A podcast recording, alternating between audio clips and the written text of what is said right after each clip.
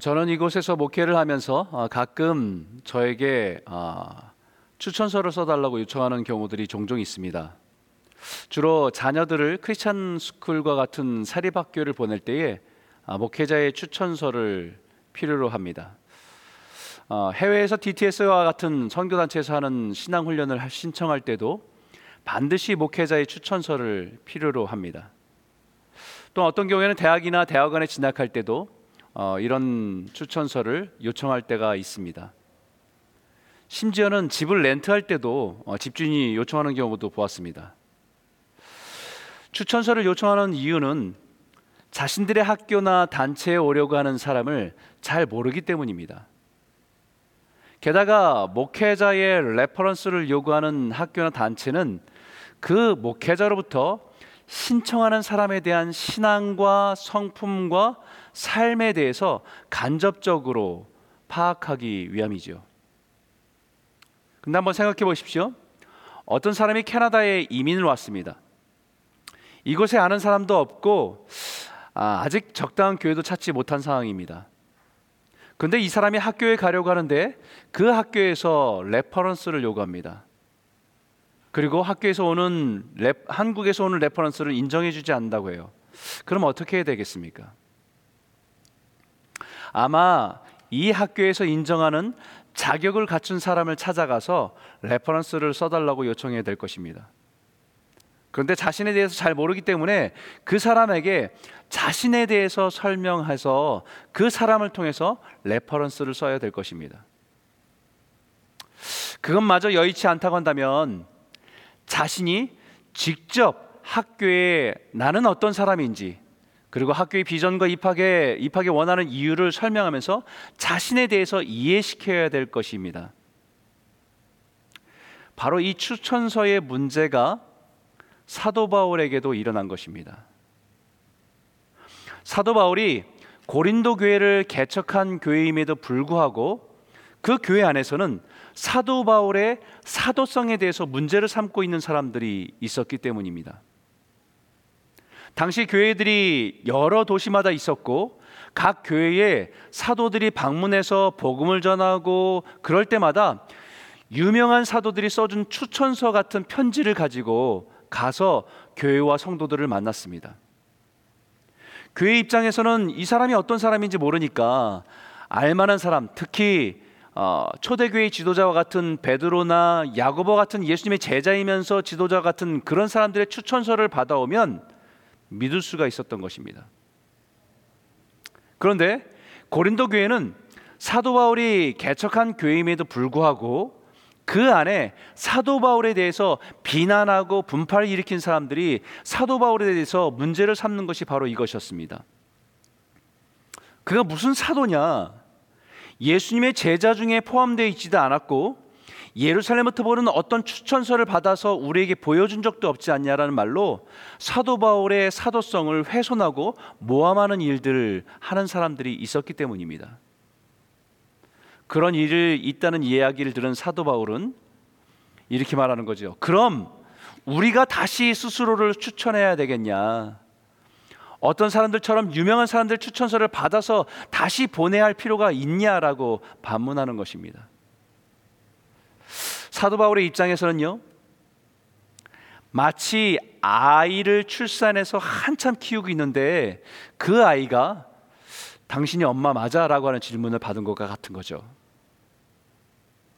자신이 복음을 전하고 성도가 되고 교회로 성장하고 있는 그 사람들이 갑자기 사도 바울에 대해서 예수님의 사도 맞아? 라고 하는 의문을 품는 것이 이와 같은 것이기 때문입니다. 그런 고린도 교회 성도들에게 이렇게 말합니다. 우리 한번 같이 한번 읽어볼까요? 너희는 우리의 편지라 우리 마음에 썼고 무사람이 알고 읽는 바라. 너희가 나를 추천하는 편지라는 것입니다. 어머니가 자식에게 엄마라는 사실을 어떤 공식 문서를 가지고 와서 증명하겠습니까? 너의 존재가 바로 내가 엄마라고 하는 것을 증명한다고 말하는 것과 같은 거죠. 고린도 교회의 성도들, 너희들이 바로 내가 그리스도의 사도임을 증명하는 레퍼런스이고 추천하는 편지다라고 말하고 있는 것입니다. 뿐만 아니라 더 나아가서는 3절에 너희는 우리로 말미암아 나타난 그리스도의 편지니 이는 먹으로 쓴 것이 아니요 오직 살아계신 하나님의 영으로 쓴 것이며 또 돌판에 쓴 것이 아니요 오직 육의 마음판에 쓴 것이라 라고 말하고 있습니다. 너희는 그리스도의 편지니 라고 말합니다. 우리가 너희에게 그리스도의 편지가 되어서 너희를 향한 하나님의 사랑을 깨닫게 했고 그 사랑이 바로 예수 그리스도임을 알고 믿고 이제는 하나님의 자녀로 살아가는 것 아니냐. 그리고 이제는 너희도 그리스도의 편지로 살아가야 하는 것을 알아야 한다는 것입니다. 이것은 동일한 믿음을 가진 우리들에게도 마찬가지입니다. 우리 한번 따라서 읽어보시겠습니까? 우리는 그리스도의 편지다. 오늘 이 말씀의 의미를 깊이 깨닫고 이 시대에 그리스도의 편지로 살아가는 은혜를 누리시기를 주의 이름으로 축복합니다. 첫 번째 나누고 싶은 주제는 그리스도의 편지로 사는 것은 세상에 그리스도를 증명하는 것입니다. 그리스도의 편지라고 하는 것은 세상에 그리스도를 소개하고 증거하는 추천서와 같은 것이 바로 우리들이라는 것입니다. 사도바울의 사도성의 증명은 유명한 누군가의 추천서가 아니라 예수를 믿고 구원받은 고린도 교회 성도들 너희들이 증명하는 것처럼 사도바울이 너희는 우리의 편지다라고 말했던 것처럼 사도바울이 진짜 사도라는 것을 증명하는 증거가 고린도 교회의 성도 바로 당신들이란 말입니다. 고린도교의 성도들에게 복음이 선포되고 회심하고 변화되는 열매가 사도 바울이 진짜 사도임을 증명하는 레퍼런스 편지였다는 것이지요. 그렇기 때문에 우리가 그리스도의 편지라는 것은 우리를 통해서 예수 그리스도가 하나님이시고 예수 그리스도가 구원자이시고 예수 그리스도가 진리임을 세상에 알리는 추천서와 같다는 것을 말하고 있는 것입니다. 그래서 2절에 너희는 우리의 편지라 우리의 마음에 썼고 무사람이 알고 읽는 바라 라고 말하는 것이죠. 여러분 우리가 그리스도의 편지인데요 분명한 것은 무사람이 읽을 수 있어야 합니다. 아니 세상 모든 사람들이 우리를 보고 바라보고 우리의 삶을 읽고 있다는 것이에요. 세상 사람들이 우리를 통해서 예수 그리스도의 구원과 사랑의 마음을 읽을 수 있어야 한다는 것이죠. 세상은 우리를 통해서 무엇을 보아야 됩니까? 우리의 마음에 가득한 예수의 사랑을 보아야 합니다. 그리고 그 사랑이 세상을 향해서 전하고 있음을 보아야 합니다. 우리가 그리스도의 편지가 되어서 세상에 전해야 될 메시지는 하나님이 세상을 이처럼 사랑하사 독생자를 주셨으니 이는 그를 믿는 자마다 멸망하지 않고 영생을 얻게 하려 하심이라. 하나님이 이 세상을 얼마나 사랑하시는지 그 사랑을 독생자 예수를 십자가에 내어주시기까지 사랑하신다는 메시지를 담은 것이 그리스도의 편지입니다. 예수 그리스도는 하나님의 사랑의 편지입니다. 이것이 하나님이 이 세상을 향해서 쓰신 편지입니다. 이 편지는 하나님의 편지이고 그리스도의 편지입니다. 그래서 그리스도를 통해서 읽을 수 있어야 하는 것입니다. 우리는 세상을 향한 그리스도의 편지입니다. 너희는 우리로 말미암아 나타난 그리스도의 편지니 이는 먹으로 쓴 것이 아니요 오직 살아계신 하나님의 영으로 쓴 것이며 또 돌판에 쓴 것이 아니요 오직 육의 마음판에 쓴 것이라. 그 편지는요 우리 마음에 새겨진 편지입니다. 종이에다 먹으로 쓴 편지가 아니라 하나님의 영으로 우리의 심령에 쓰여진 편지라는 것입니다. 이 말은 우리의 삶이 어떤 정해진 규칙이나 법 때문에 사는 것이 아니라 우리 안에 계신 성령님을 따라 살아가는 삶인 것을 말하고 있는 것이지요. 성령이 우리 안에서 일하고 역사해서 세상의 사람들과는 다르게 보여지는 것이 그리스도의 편지입니다. 그때에 그들은 우리 안에 예수를 보게 됩니다. 저와 여러분들의 말과 삶으로 우리 안에 예수 그리스도의 복음이 잘 드러나는 아름다운 그리스도의 편지로 살아가시는 복된 성도들이 다 되시기를 주의 이름으로 축원합니다. 두 번째 주제는 그리스도의 편지로 살아갈 때 다른 것이 있어야 돼요.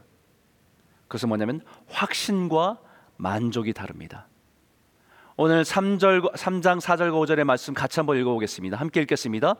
우리가 그리스도로 말미암아 하나님을 향하여 이 같은 확신이 있으니 우리가 무슨 일이든지 우리에게서 난 것 같이 스스로 만족할 것이 아니니 우리의 만족은 오직 하나님께로부터 나느니라. 여러분, 우리가 그리스도의 편지로 살아갈 때에 세상 사람들이 볼 때는 다르다고 느끼는 것이 분명히 있어야 됩니다. 사도 바울이 사람들에게 받은 추천서가 없었지만 하나님이 자신을 이방인을 위한 사도로 세우셨다는 확신을 가지고 살았던 것처럼 사도 바울을 모함하는 사람들의 말에 흔들릴 수도 있습니다. 사실 자신은 예수님의 공생에 함께했던 제자도 아닙니다. 오히려 예수 믿는 사람들을 잡아다가 가두는 일을 앞장섰던 사람입니다. 그렇기 때문에 그들의 말에 얼마든지 흔들릴 수 있습니다.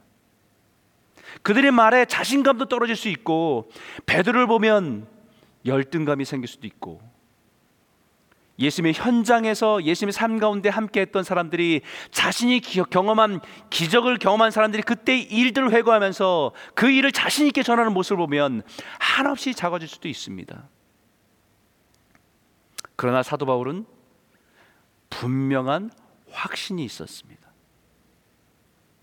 그것은 근거 없는 자신감이나 확신이 아니라 하나님께로부터 오는 확신이었습니다.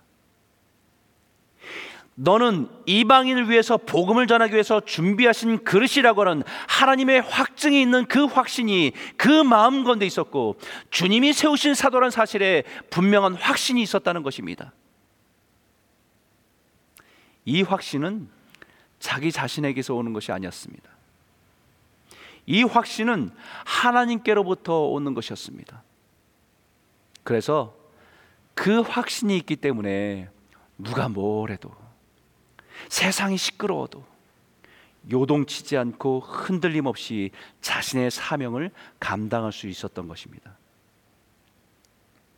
여러분, 확신이 있다는 것은요 분명한 삶의 기준과 방향이 있다는 것입니다. 우리 믿는 구석이 있다고 하지요.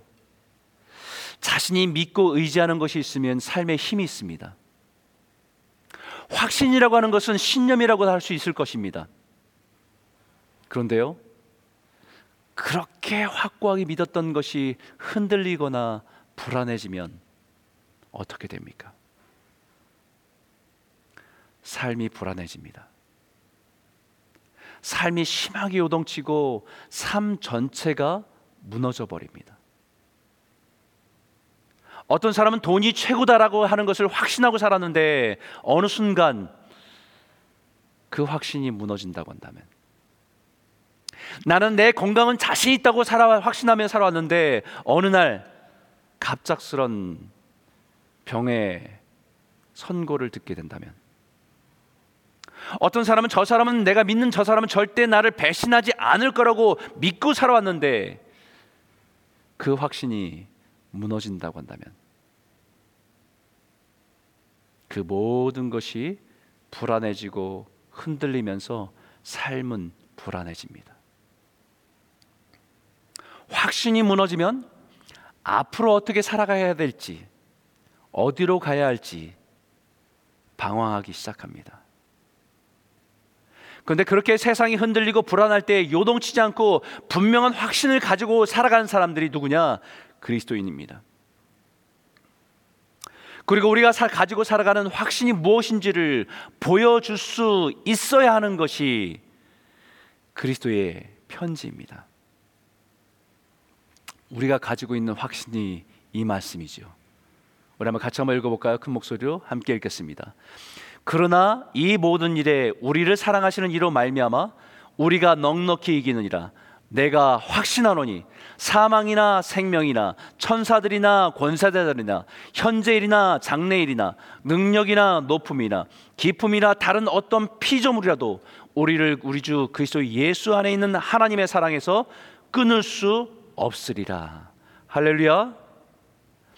우리가 가진 확신은 세상이 요동치고 흔들려도 요동치지 않는 확신입니다. 사망이나 생명이나 코로나 바이러스 같은 위험으로 죽고 사는 문제 앞에서도 천사들이나 권세자들이나 누가 지도자가 된다고 해서 심지어는 악한 독재자가 나타나 핍박과 박해의 위험 앞에서도 요동치지 않는다는 사실입니다. 현재일이나 장래일이나 한 치 앞도 내다볼 수 없는 불확실한 세상에서 두려움이 밀려와도 세상의 그 어떤 위험이 다가와도 요동치지 않고 살아가는 분명한 확신 한 가지, 우리를 사랑하시는 예수 그리스도를 믿는 우리를 향한 하나님의 사랑에서 끊을 수 있는 것은 아무것도 없다라는 확신입니다. 그것 때문에 오늘을 넉넉히 이기며 살아가게 하신다는 것이죠. 코로나로 인해서 우리의 삶이 불안한 가운데 있고 미래를 알 수 없는 불확실함 가운데 살아가는 이때에 세상 사람들이 우리를 볼 때는 흔들림 없는 확신이 보여지기를 소원합니다. 세상 사람들이 이 분명한 확신이 보여지는 그리스도의 편지로 살아가는 은혜가 있기를 축원합니다. 또 한 가지, 우리가 그리스도의 편지로 살아갈 때 세상 사람들이 볼 때 다르다라고 느끼는 것, 그것은요 우리의 만족이 다르다는 것이에요. 우리의 만족은 하나님께로부터 온다라고 했습니다. 사도 바울은 자신이 세운 교회의 성도들이 자신의 사도성을 의심하고 비난하는 소리를 들을 때 얼마든지 실망할 수 있습니다. 그동안 모든 수고가 헛된 것 같아서 낙심될 수도 있습니다. 그러나 그의 만족은 사람들의 평가나 인정함에 두지 않고 그의 만족은 하나님으로부터 오기에 만족한다는 것입니다. 3장 6절에 그가 또한 우리를 새 언약의 일꾼 되기에 만족하게 하셨으니 율법의 조문으로 하지 아니하고 오직 영으로 함이니 율법의 조문은 죽이는 것이요 영은 살리는 것이니라. 사도 바울이 만족한 것은 다른 것이 아니었습니다. 사람들의 인정이 아니었습니다. 나를 새 언약의 일꾼 되게 하셨다는 그 사실에 만족한다는 것입니다. 하나님의 복을 위해서 나 같은 사람을 부르시고 사용하신다는 그 사실에 만족한다는 것입니다. 하나님의 은혜에 만족한다는 것이에요.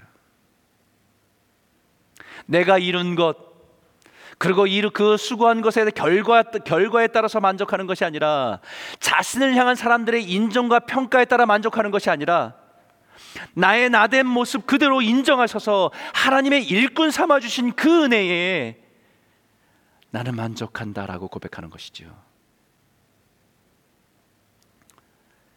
이사야 선지자에게 주셨던 말씀도 동일합니다.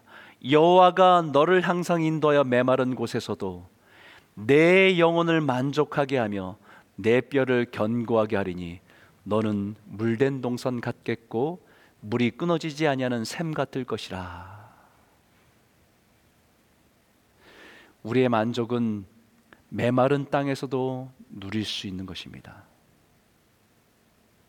우리의 만족은 그 땅에서 누려지는 것이 아니라, 오는 것이 아니라 그 메마른 땅에서도 항상 인도하시는 하나님으로부터 오는 것이기 때문에 우리는 하나님으로부터 만족하며 살아가는 사람들입니다.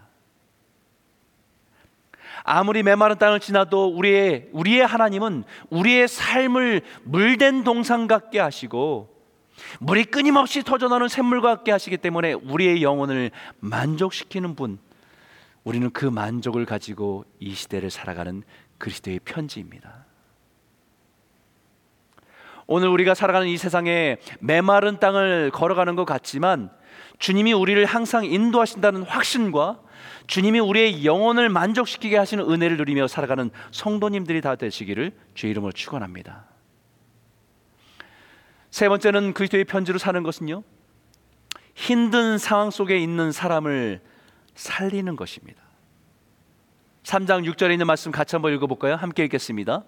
그가 또한 우리를 새 언약의 일꾼 되기에 만족하게 하셨으니 율법 조문으로 하지 아니하고 오직 영으로 하매니 율법 조문은 죽이는 것이요 영은 살리는 것이니라. 영으로 쓰여진 그리스도의 편지는 살리는 편지입니다. 하나님께서 이 땅에 예수님을 우리를 향해서 사랑의 편지를 보여주셨고 그 예수님의 사랑을 통해서 우리를 살리시기 위함이었습니다. 독생자 예수를 십자가의 죽음으로 내어주심으로 우리를 살리시기 위한 것이었습니다. 그렇기 때문에 우리가 그리스도의 생명을 가지고 그리스도의 편지로 살아간다는 것은 사람을 살리기 위함입니다. 그런데 우리는 자꾸 우리가 아는 지식으로 사람을 죽이는 것은 율법입니다. 우리의 기준과 우리의 판단으로 사람을 정죄하고 판단하는 것은 살리는 것이 아니라 죽이는 것입니다. 율법으로는 사람을 살릴 수가 없습니다. 예수의 복음이 사람을 살릴 수 있습니다. 그럼 어떻게 살릴 수 있는가? 10절과 11절입니다. 영광되었던 것이 더 큰 영광으로 말미암아 이에 영광될 것이 없으나 없어질 것도 영광으로 말미암았은즉 길이 있을 것은 더욱 영광 가운데 있느니라. 이 말은요, 이 땅의 영광을 바라보던 자들을 하늘의 영광을 바라보게 함으로 살아나게 하는 것입니다. 세상의 영광을 따라가면 우리 영혼은 죽습니다. 우리 영혼이 죽어가는지도 모르고 거짓된 영광을 따라 살아가는 것을 멈추는 것이 살아나는 것입니다. 예수님께서 세상을 보시면서도 이렇게 말씀하셨지요. 요한복음 12장 43절에 그들은 사람의 영광을 하나님의 영광보다 더 사랑하였도다. 세상의 영광은요, 헛된 영광입니다. vain glory. 돈이 주는 세상의 영광을 따라 살다가 나중에 그 돈이 주는 험함 가운데 무너지게 돼 있습니다.